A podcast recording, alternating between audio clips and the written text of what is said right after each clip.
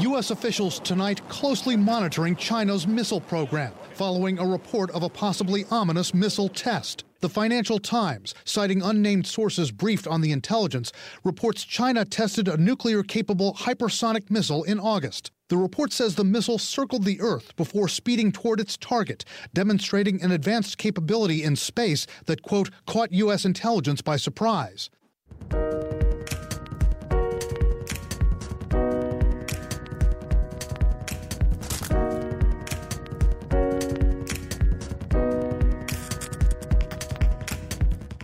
From the Heritage Foundation, I'm Tim Doescher, and this is Heritage Explains.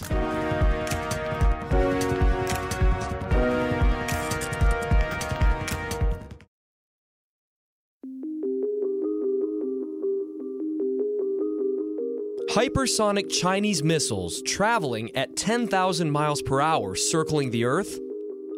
Yikes.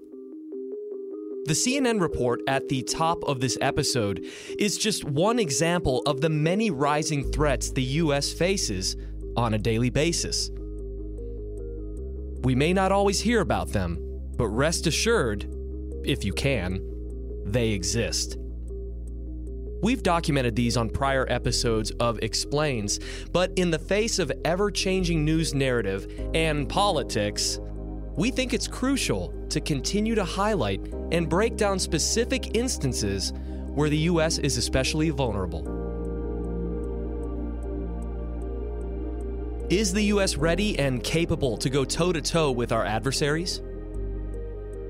Could we stop a hypersonic missile with a nuclear weapon attached?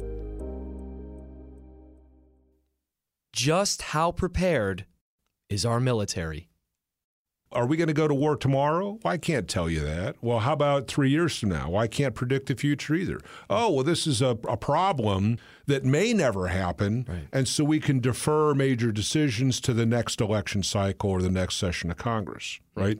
Uh, so, in in fact, those are all true sorts of statements. But the history of the United States shows that about every 15 to 20 years, we find ourselves in a war. That voice is Dakota Wood. He's a senior research fellow here at the Heritage Foundation and the editor of the 2022 Index of Military Strength. What is that? Well, it measures the ease or difficulty that our military would have in responding to the many threats our adversaries pose. On this episode, Dakota walks us through the index and explains what it means for the U.S. military to only be marginally able to meet the demands of defending our national interests. But first, hear this.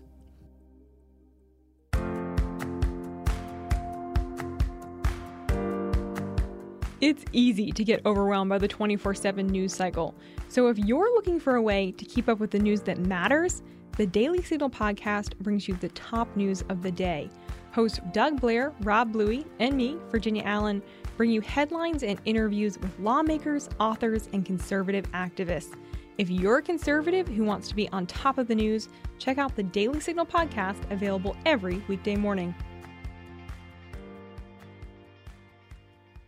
Okay, the new index is out. The U.S. military is only marginally able to defend America's vital national interests. I don't like that, Dakota.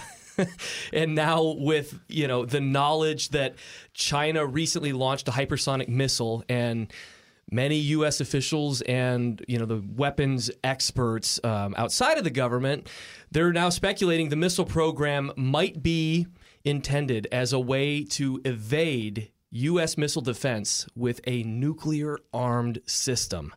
Now, I just have to say it. The timing of the release of this index is spot on, Dakota. So let's just start with the top line here.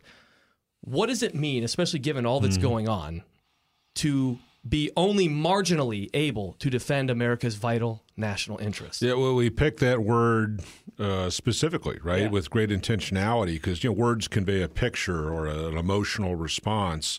Uh, so if you had uh, a grading scale from A to F uh, or a number scale from one to five. So this is a C, you know, it's a number three on that scale of five. But if I said hey, it's good enough, you know, C is passing, right? then you might get the sense that the condition of the U.S. military is good enough. I mean, what's yeah. to be concerned about? Why do we need such big defense budgets? Let's move on to some other issue. Mm. But in the world of security affairs, and I loved what you teed up there, right, with the Chinese uh, hypersonic uh, uh, vehicle or platform weapon hmm. uh, as an example, is uh, if you're working on the margins of your military. Huh if you got just enough to kind of do what you think you need to do today, yeah. that is not accounting for these surprise events, hmm. right? It, it's not accounting for the Russians developing nuclear capable cruise missiles or the development of ballistic missile capabilities in Iran, the largest ballistic missile inventory in all of the Middle East. Hmm. North Korea whose population is at near starvation levels of diet, right? I right. mean, sure. all the problems they've got. Yeah. But it's more important to the Kim regime to develop a submarine launched ballistic missile. Yeah. And their ballistic missile inventory can range the entirety of the United States. Huh. And they have miniaturized warheads to the extent where they can mount a, a nuclear warhead on top of those things. So hmm. if you've got uh, an okay military, yeah. and it's old, right? You got yeah. good people in it, but they have old equipment and it's too small for global responsibilities. Yeah. I mean, nobody's making the case the United States just needs to be a regional power. Yeah. And cede our friends in the Pacific to China and cede Europe to you know Russia's aggression, and that kind of stuff. So we picked this marginal this word marginal to convey the sense that all is not right. Right. And you could tip to weak very easily not only from your own inattentiveness, but from the actions of others that you can't control. You yeah. see what I mean? Yeah, and and uh, we, we, did an episode uh, several months ago on the NDAA, and um, went through kind of some of the some of our suggestions as to what Congress really needs to take into consideration for this. And those things are fully displayed in the index here. But I just wanted to ask, just off the top of my head, the next question I had after the first, you know, marginally able to defend our vital national interests mm-hmm. is can we combat a hypersonic missile with a nuclear uh, uh, weapon attached to it? Yeah, well, it's, it's a new technology. It's fairly exotic. Okay. Um, the idea is you're moving at five or six or eight times the speed of sound. Mm. So, can you track it? Do you have the space based systems or the ground radars to be able to track something moving like that? Okay. If it can maneuver, and the Chinese say, and, and the American developments of hypersonic, right? We've done some testing on this stuff, huh. say that they have solved these maneuver problems. So, what does maneuver mean? Mm. And in the world of aircraft and stuff that flies through the air or whatever, the faster you're moving in general, the more distance you need to make that maneuver. Because right. you're just moving so so fast, you can't turn on a dime. Hmm. So, with a hypersonic sort of weapon, it's moving closing distance, so you don't have an, as much time to to find it. Hmm. If it can maneuver along the way, then it makes kind of locking and targeting it also uh, difficult, and it also um, makes it hard to know exactly what its final target is. Okay. So if you're flying into the U.S. at Mach five. Yeah and you get over California, are you going to Denver? Are you going to Kansas City? Are you going to Dallas? I mean, because any of those options are possible. Hmm. Now, because of the speed, once you do settle on a final target, you can't maneuver, okay. right? Because you're just moving so fast. Sure. Yep. So there is this this targeting problem in the military world of being able to see it coming at you and then having the ability to notice when it is finally locked on its its kind of terminal trajectory. Yeah. And then in a point defense mode. In other words, if if Washington D.C. is important and you ring it with missile systems, well those missile systems are effective for that single target. Hmm. Hmm. But a defense capability in Washington D.C. doesn't cover Tampa, Florida. Right. You know what I mean? Right. Yeah. So it, it's a lot of math involved. It's the physics of bodies moving very, very fast. But what it says is, if China has the capability, they get into a war with the United States, they can launch a weapon very difficult to track that's moving extremely fast. Right and we would have a short amount of time to detect its final target hmm. and then hope that you've got a defensive system in place at that target. Boy, I want more than hope. well, but that's know. where we're at. I mean, that's why it's such a scary sort of thing. General Spoehr, uh, when he was in a couple months ago talking about NDAA stuff, you know, he, he brought up the point that it's not that easy to just go ahead and snap your fingers and you have a modern uh, you know, a modern space force right. or a modern army. It takes years, years, decades to develop the technology and then and then implement it and put it into use. So if the Air Force, let's say they have a thousand uh, frontline fighters, I yeah. think it's I think nine fifty or something. Let's just call it a thousand. We think they need twelve hundred based on historical use. But if they had a thousand and the average age is 30 years old, well, you would want to replace that. Well, right now they're only buying a 100 F 35s max. I think it's actually 60 or 70 F 35s each year. Wow. So I'm a, for, a, retired Marine, and math is not my strong suit. Yeah, right. but yeah. if me, I'm me buying either. if I'm buying hundred airplanes a year, it takes me ten years to buy a thousand. Right. Yeah. So I mean, there is some there's a math involved here. Math relates to funding. So if I'm hmm. the maker of F-35s, and you're telling me you're only going to buy hundred a year, then I tune my workforce and my production line to yeah. do 100. Mm-hmm. I'm not going to keep extra workforce or build another factory that I don't have the business, you know, to ensure that profitability, right? Mm. So now you tell me, hey, I want to double my purchase. Here's a magic check. I want to buy 200 a year. Mm. How many years do you think it takes to build a new factory? or to hire new workers. So with the with the General Dynamics electric boat, uh, is the lead contractor, makes uh, ballistic missile submarines. So we got this yeah. new submarine coming out. It's called the Columbia class. It takes the name from the first boat or the first ship in the class, and it's going to replace our aging Ohio class ballistic missile submarines. Hmm. To make a Columbia class submarine takes six and a half years. Oh my God! One submarine. And, and I've talked with colleagues that work for that company, and they say if you wanted to increase production, I need new welders, as an example. Of course. Specialized metals. This is a, a, a boat that needs to be able to survive hundreds and hundreds of feet under the water, so you can't have any flaws or mistakes in that stuff, right? Right. It takes them between five and six years to train a new welder mm. to the level of competency where they can do good welds. So we have a rating for every branch of right. service here, uh, and I'm just going to go through them. And I have a, a simple question at the end of it that's going to probably be not so simple to answer. But the Army, you say, is marginal. The Navy is marginal, trending to weak. The Air Force is weak. Space Force is weak. The Marine Corps is strong, and nuclear capability is strong to trending marginal. So we rank all these yeah. things.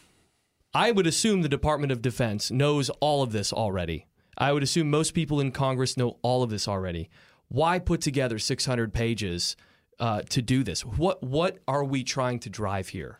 Uh, we're trying to drive an informed public. Yeah. So major competitors they have entire vast intelligence services that do watch this. They watch the comings and goings of ships, and you know how many times uh, a unit from one Air Force base will deploy somewhere else. I mean, they track all this stuff. You know, all the things we put in the index are all open source. Yeah. And so if you've got a billion people in China, you think you could probably find you know, 100 or 200 to 10,000 to track this sort of stuff, right? Where we've got a small team of eight uh, that does this, right? Yeah. So um, this is no surprise to our competitors. Uh, members of Congress have different interests. You know, you want to bring jobs home to your district. Maybe you've got some kind of a social agenda that you're pushing. If you acknowledge that there are serious problems in the military, then you're almost obligated to put money against that. Right. You know, to replace an old tank or a ship. Mm-hmm. Well, if that's a budget pressure, and you would rather use that money uh, to subsidize health care or education or whatever, right? Uh, you have these issues in Congress where they're focused on the next election cycle or keeping their constituents happy or what have you. These military issues last decades, right? So it takes six and a half years to build a submarine. Mm. Um, well, are we going to go to war tomorrow? Well, I can't tell you that. Well, how about three years from now? Well, I can't predict the future either. Oh, well, this is a, a problem that may never happen. Right. And so we can defer major decisions to the next election cycle or the next session of Congress, right? Uh, so, in in fact, those are all true sorts of statements. But the history of the United States shows that about every 15 to 20 years, we find ourselves in a war. Right. So, unless we think the patterns of human behavior and the contests between states have so changed that we will never be at war ever again, right. You know what I'm saying? Yeah. Oh, Then- no, then- it's. I'm, yeah. I'm just sitting here thinking about it, and the the one word that keeps popping into my head here, and and you can, I'm sure, just go with this is China, China, China, China. I keep thinking about China. I see it's kind of sound like President Trump. China, China, China. You know, but that's the real stuff here. That's the real thing that is challenging us right They, now. they have a they have more money, uh, Yeah. so they can fund these sorts of things.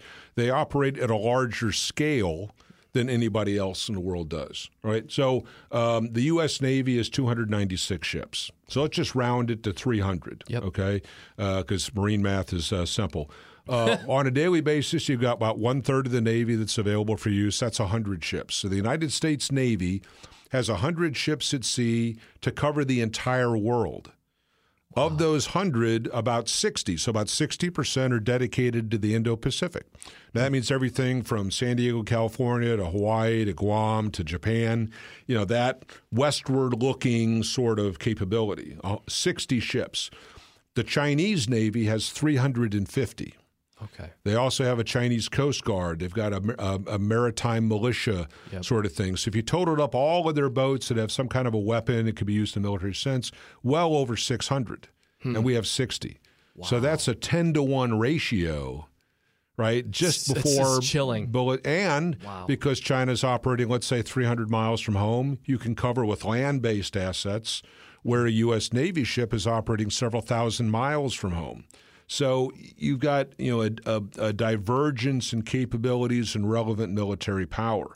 So the reason we use China so much as an example is just the enormity of the challenge. Well, we're going to link to it. This is the 2022 Index of U.S. Military Strength. This is Dakota Wood talking with us here, and and I got to say, Dakota, um, this is so eye opening on an issue. You know, we're we're focused on a lot of different issues here in D.C., but every time this comes up, it, you you guys do such a good job of reminding us what's at stake here. I mean, you heard it, folks. The rise of China is real. Uh, Iran, North Korea, Russia, it is all there. It is all real. The one thing about this report that I think is a little fishy. And I'm going to call you on I'm waiting this. for You it. know exactly what I'm going to say here, and it's it's you rated the Marine Corps. You're a Marine. You rated the Marine Corps strong. I so gotta- only what is this? I got to show up at a Marine Corps ball every once in a while, you know. So I don't want to deny me at the door. I mean, come on. Yeah. Dakota. Now I tell you, well, there's and we and we are explicit in, in saying why the two reasons for that, right? By the way, do you wear tennis shoes to a Marine Corps ball? I'm curious. I think they kneecap you on the way in. But Go uh, ahead, go ahead, I'm yeah, sorry. no, we were explicit about this. Is one, we lowered the standard. Yeah. So uh, Okay. the Marine Corps is adamant that they are essentially a one war force. Mm-hmm. Well, all of our facts and figures for capacity uh, are based on the idea that you would have enough military power to handle more than one problem at a time. So it's not that we envision having two wars going on, Mm. but if you only have enough to deal with one major problem, you have to commit everything to it, globally source. Yeah. It means that some other competitor could opportunistically exploit that. I see. You know, you're tied up defending, helping to defend Taiwan, and Russia moves into the Baltic states, right? Right, right. So, capacity wise, we want to have a military that can handle a problem and deter bad behavior and reassure allies in, in some other part of the world. The Marine Corps says we're never going to get there. I see. So, based on history, they would need 36 battalions and all the other stuff that goes with that to do those sorts of things. Uh, they have 24. So um, we, what we did was uh, we lowered uh, the requirement from 36 to 30, so it gets them a bit of space on this capacity scoring. Uh, and we also talked about the seriousness with which they are approaching combat readiness, redesigning their forces to deal with a China sort of problem. And we got to give them kudos for that. I mean, doing really, really great things, but at great cost. Right. So to free up the funding to do these important things, they're going to shrink even more. Man, you so know, they're you- going from 24 you- to 21. They'll go from raining. 21 to 18. You're just raining on my parade. I was trying to end on like a really high note. You know, the Marine Corps is doing Love great. Everything's fine, but uh, but man, it is it is a messy, messy uh, challenge here to keep us safe. And and Dakota, you are doing an incredible job with that. And I just wanted to just say again, I just love talking with you here at the Heritage Foundation. Thank you for being here this week. Appreciate it. Yeah, I can't. We can't close it out acknowledging twenty authors to this thing. So this is not a me show, right? It's it's twenty authors. Uh, dramatic expertise in regions and countries, my colleagues in the Defense uh, mm-hmm. Department right on the other services and all that. So it really is a heritage wide effort. I mean, I just I really just want to tout that. Appreciate that, Dakota. And again, thank you so much for being here uh, this episode. Great. Thanks.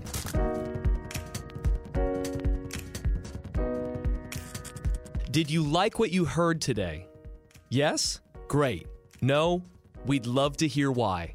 Go ahead and send us an email at managingeditor at heritage.org or just leave us a comment wherever you listen to the podcast. Just a special note on comments. To our Apple Podcast listeners, we know there's a lot of you out there. Leave us a comment. Now, get this anyone who does is guaranteed to get a virtual high five from Michelle Cordero on the next episode. I mean, come on, who could pass that up?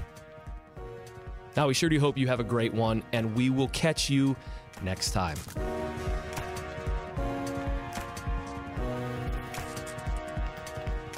Heritage Explains is brought to you by more than half a million members of the Heritage Foundation. It is produced by Michelle Cordero and Tim Doescher, with editing by John Pop.